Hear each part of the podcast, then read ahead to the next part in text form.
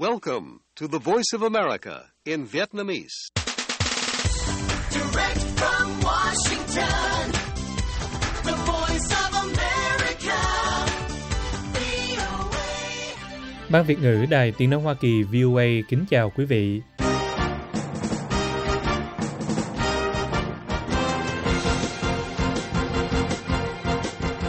Chúng tôi xin mở đầu chương trình thời sự quốc tế sáng thứ Sáu ngày 17 tháng 2 năm 2023 ở Việt Nam với phần lực thuật các tin đáng chú ý.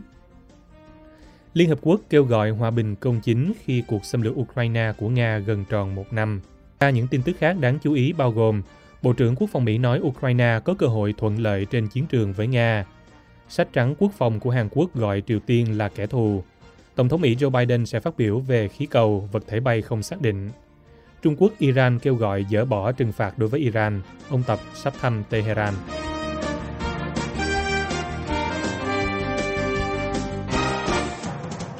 Bây giờ, mời quý vị theo dõi bản tin chi tiết của đài VOA. Đánh dấu một năm kể từ khi Nga xâm lược Ukraine, Đại hội đồng Liên Hợp Quốc sẽ bỏ phiếu vào tuần sau về dự thảo nghị quyết nhấn mạnh sự cần thiết phải đạt được càng sớm càng tốt một nền hòa bình toàn diện, công chính và lâu dài, phù hợp với hiến chương Liên Hợp Quốc. Đại hội đồng một lần nữa yêu cầu Moscow rút quân và kêu gọi ngừng chiến. Đại hội đồng gồm 193 thành viên có thể sẽ biểu quyết vào ngày thứ Năm tới, sau hai ngày diễn thuyết của hàng chục quốc gia để đánh dấu một năm ngày bắt đầu nổ ra cuộc chiến Ukraine vào ngày 24 tháng 2. Ukraine và các nước ủng hộ hy vọng sẽ làm sâu sắc thêm sự cô lập ngoại giao của Nga bằng cách tìm kiếm sự đồng ý từ gần 3 phần tư đại hội đồng. Đại sứ Liên minh châu Âu Olaf Scott, người đứng đầu nhóm soạn thảo nghị quyết, nói Chúng tôi trông đợi vào sự ủng hộ rộng rãi từ các thành viên. Điều đang bị đe dọa không chỉ là số phận của Ukraine, mà còn là sự tôn trọng độc lập, chủ quyền và toàn vẹn lãnh thổ của mọi quốc gia. Phó đại sứ Nga tại Liên Hợp Quốc Dmitry Polyansky từ chối bình luận về dự thảo nghị quyết mà các quốc gia thành viên đã nhận được hôm 15 tháng 2. Đại hội đồng đã trở thành tâm điểm cho hành động của Liên Hợp Quốc đối với Ukraine vì Hội đồng Bảo an gồm 15 thành viên đã bị Nga làm tê liệt vì Nga nắm quyền phủ quyết cùng với Mỹ, Trung Quốc, Pháp và Anh. Các nghị quyết của Đại hội đồng không ràng buộc về mặt pháp lý nhưng mang trọng lượng chính trị. Ukraine muốn dự thảo nghị quyết của Đại hội đồng tôn trọng kế hoạch hòa bình 10 điểm do Tổng thống Ukraine Volodymyr Zelensky đề xuất – nhưng các nhà ngoại giao cho biết dự thảo đã được đơn giản hóa nhằm thu hút càng nhiều sự ủng hộ càng tốt. Khi Nga và phương Tây tranh giành ảnh hưởng ngoại giao, một số quốc gia, đặc biệt là ở Nam bán cầu, lo lắng rằng họ bị ép vào giữa một cuộc cạnh tranh địa chính trị gay gắt. Nga đã bị cô lập về mặt ngoại giao vào năm ngoái khi 141 quốc gia biểu quyết vào ngày 2 tháng 3 để lên án cuộc xâm lược của nước này và yêu cầu Moscow rút quân. Chỉ vài tuần sau, 140 quốc gia đã biểu quyết yêu cầu tiếp cận viện trợ và bảo vệ thường dân, đồng thời chỉ trích Nga vì đã tạo ra một tình huống nhân đạo thảm khốc ở nước láng giềng Ukraine. Sau đó, 143 quốc gia đã biểu quyết vào ngày 12 tháng 10 để lên án âm mưu sáp nhập bất hợp pháp của Nga đối với bốn khu vực bị chiếm đóng, một phần ở Ukraine và kêu gọi tất cả các nước không công nhận động thái này. Moscow cố gắng giảm bớt sự cô lập của mình – Trước cuộc biểu quyết vào tháng 4 dẫn đến việc Nga bị đình chỉ tham gia Hội đồng Nhân quyền Liên Hợp Quốc, Nga đã cảnh báo các nước rằng một cuộc biểu quyết cho biện pháp này sẽ được coi là một cử chỉ không thân thiện và được tính đến trong quá trình phát triển quan hệ song phương.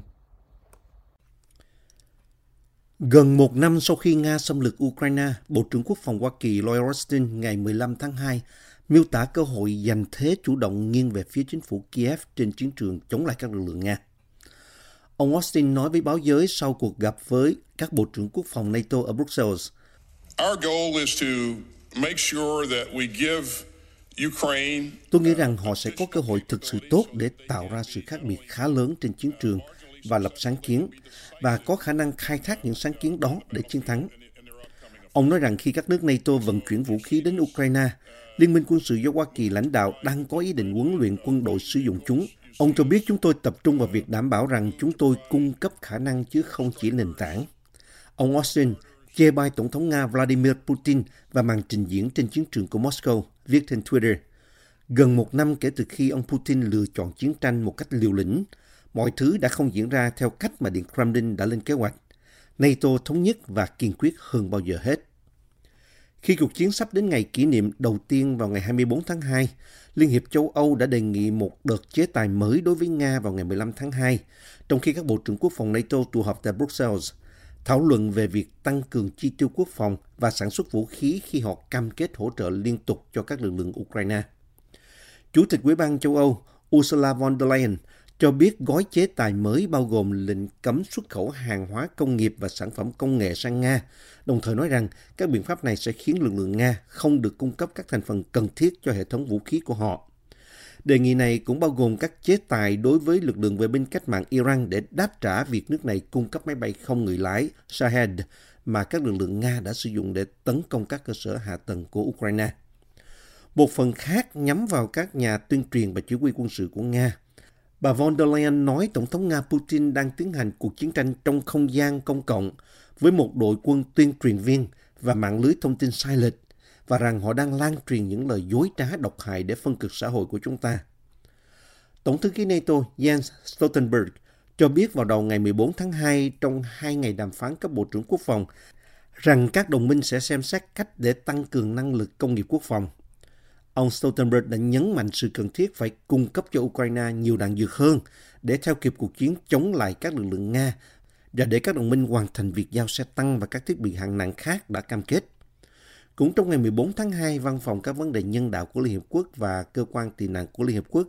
đã đưa ra lời kêu gọi chung về 5,6 tỷ đô la để giúp đỡ những người bị ảnh hưởng bởi cuộc xâm lược của Nga và Ukraine. Các cơ quan này cho biết số tiền này là cần thiết để cung cấp thực phẩm, chăm sóc sức khỏe và các viện trợ khác cho những người ở Ukraine, cũng như để giúp đỡ những người tị nạn Ukraine và 10 quốc gia tiếp nhận. Gần một năm trôi qua, chiến tranh vẫn tiếp tục gây ra chết chóc, tàn phá và di tản hàng ngày với quy mô đáng kinh ngạc, người phụ trách nhân đạo của Liên Hợp Quốc Martin Griffiths cho biết trong một tuyên bố. Hàn Quốc công bố sách trắng quốc phòng mới nhất hôm thứ Năm 16 tháng 2, trong đó lần đầu tiên mô tả Triều Tiên là kẻ thù sau 6 năm và báo cáo sự gia tăng kho dự trữ plutonium cấp vũ khí của Bình Nhưỡng. Sách trắng phát hành mỗi 2 năm cung cấp một cái nhìn tổng quan về kho vũ khí hạt nhân và phi đạn ngày càng tăng của Triều Tiên, cũng như khả năng quân sự quy ước của nước này. Khi Triều Tiên tiếp tục đặt ra các mối đe dọa quân sự và không từ bỏ vũ khí hạt nhân, chế độ và quân đội của họ, những tác nhân chính thực thi các hành động đó là kẻ thù của chúng ta, sách trắng của Hàn Quốc viết. Để tăng cường kho dự trữ hạt nhân của mình, Triều Tiên đã tiếp tục tái xử lý nhiên liệu đã qua sử dụng từ lò phản ứng của mình và sở hữu khoảng 70 kg plutonium cấp độ vũ khí, tăng từ 50 kg ước tính trong báo cáo trước đó. Triều Tiên cũng có được một lượng đáng kể uranium được làm giàu ở cấp độ cao và khả năng đáng kể để thu nhỏ bom nguyên tử thông qua 6 vụ thử hạt nhân, một mô tả vẫn không thay đổi kể từ năm 2018. Quân đội của chúng ta đang tăng cường giám sát vì khả năng có thể xảy ra thêm một vụ thử hạt nhân nữa, tài liệu viết, đồng thời trích dẫn việc khôi phục các đường hầm bị phá hủy trước đây tại bãi thử của Triều Tiên vào năm ngoái. Sách trắng cho biết Triều Tiên đã vi phạm Hiệp ước quân sự Liên Triều năm 2018 cấm hành động thù địch 15 lần chỉ riêng trong năm ngoái, bao gồm cả việc xâm nhập bằng máy bay không người lái vào tháng 12, nã pháo vào vùng đệm quân sự và phóng phi đạn qua biên giới trên biển trên thực tế vào Hàn Quốc vào tháng 11. Tài liệu mới nhất ghi nhận các vụ phóng phi đạn đạn đạo xuyên lục địa vào năm 2022 của Bình Nhưỡng, bao gồm cả phi đạn Hoa Song 17 mới được thử nghiệm, nhưng cho biết cần phân tích thêm để xác minh liệu Bình Nhưỡng có được công nghệ tên lửa bắn trở lại mặt đất hay không. Về Nhật Bản, lần đầu tiên kể từ năm 2016, sách trắng Hàn Quốc gọi nước này là hàng xóm thân thiết chia sẻ các giá trị, trong bối cảnh các nỗ lực hàn gắn các mối quan hệ căng thẳng do lịch sử và tranh chấp thương mại.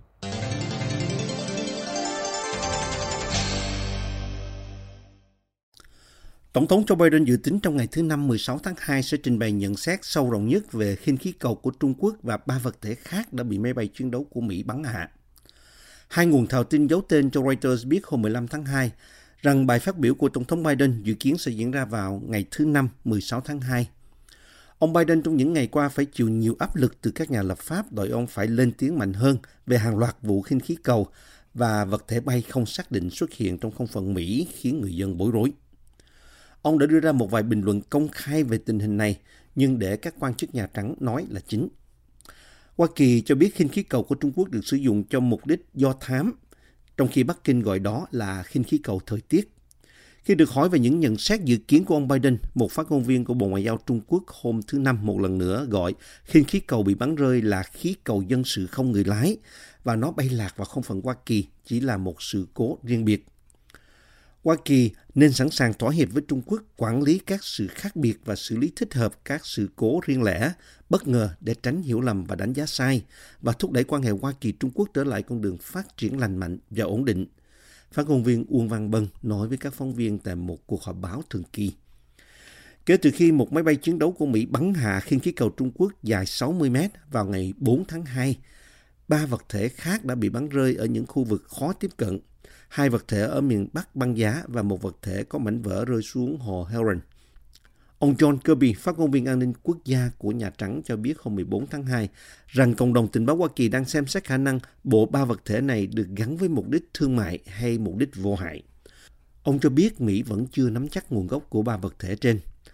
Ông Biden yêu cầu Cố vấn an ninh quốc gia Jay Sullivan chủ trì một nhóm đặc nhiệm gồm các cơ quan liên quan để đưa ra các hướng dẫn về cách xử lý các vật thể không xác định trong tương lai.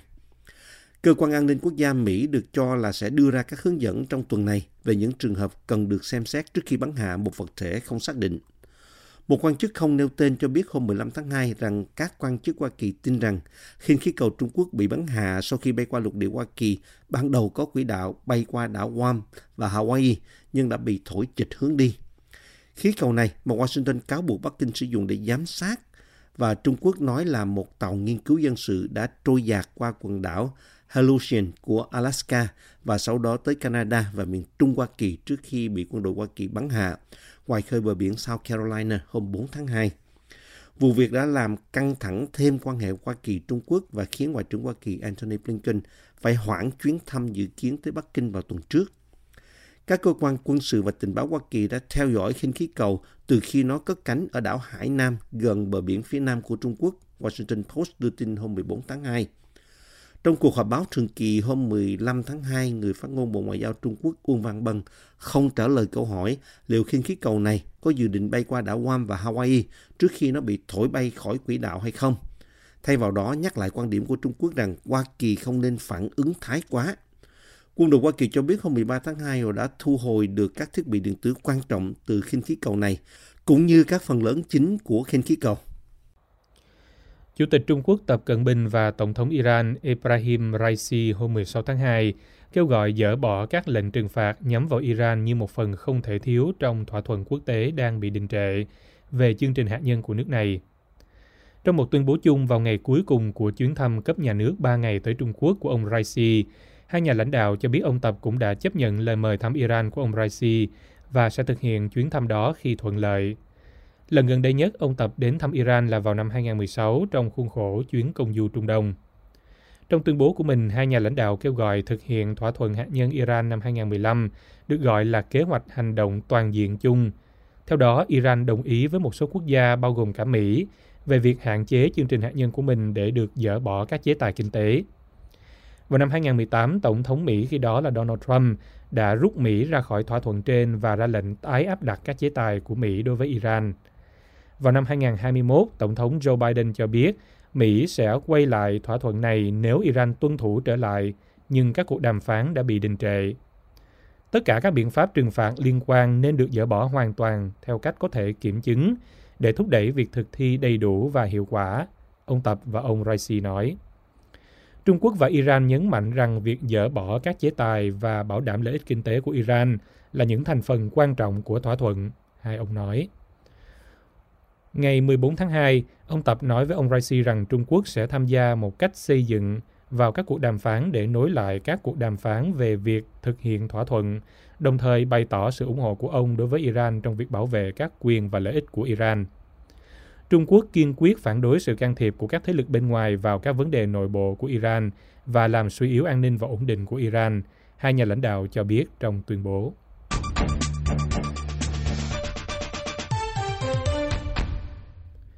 Chương trình thời sự quốc tế sáng thứ Sáu ngày 17 tháng 2 năm 2023 của đài VOA xin được kết thúc tại đây. Mời quý vị theo dõi tin tức được cập nhật thường xuyên trên trang web của Ban Việt ngữ ở địa chỉ voa tiếng việt.com. Cảm ơn quý vị đã lắng nghe và xin hẹn gặp lại quý vị trong chương trình sáng mai trên podcast. Hoàng Long cùng toàn ban Việt ngữ Kính chào quý thính giả.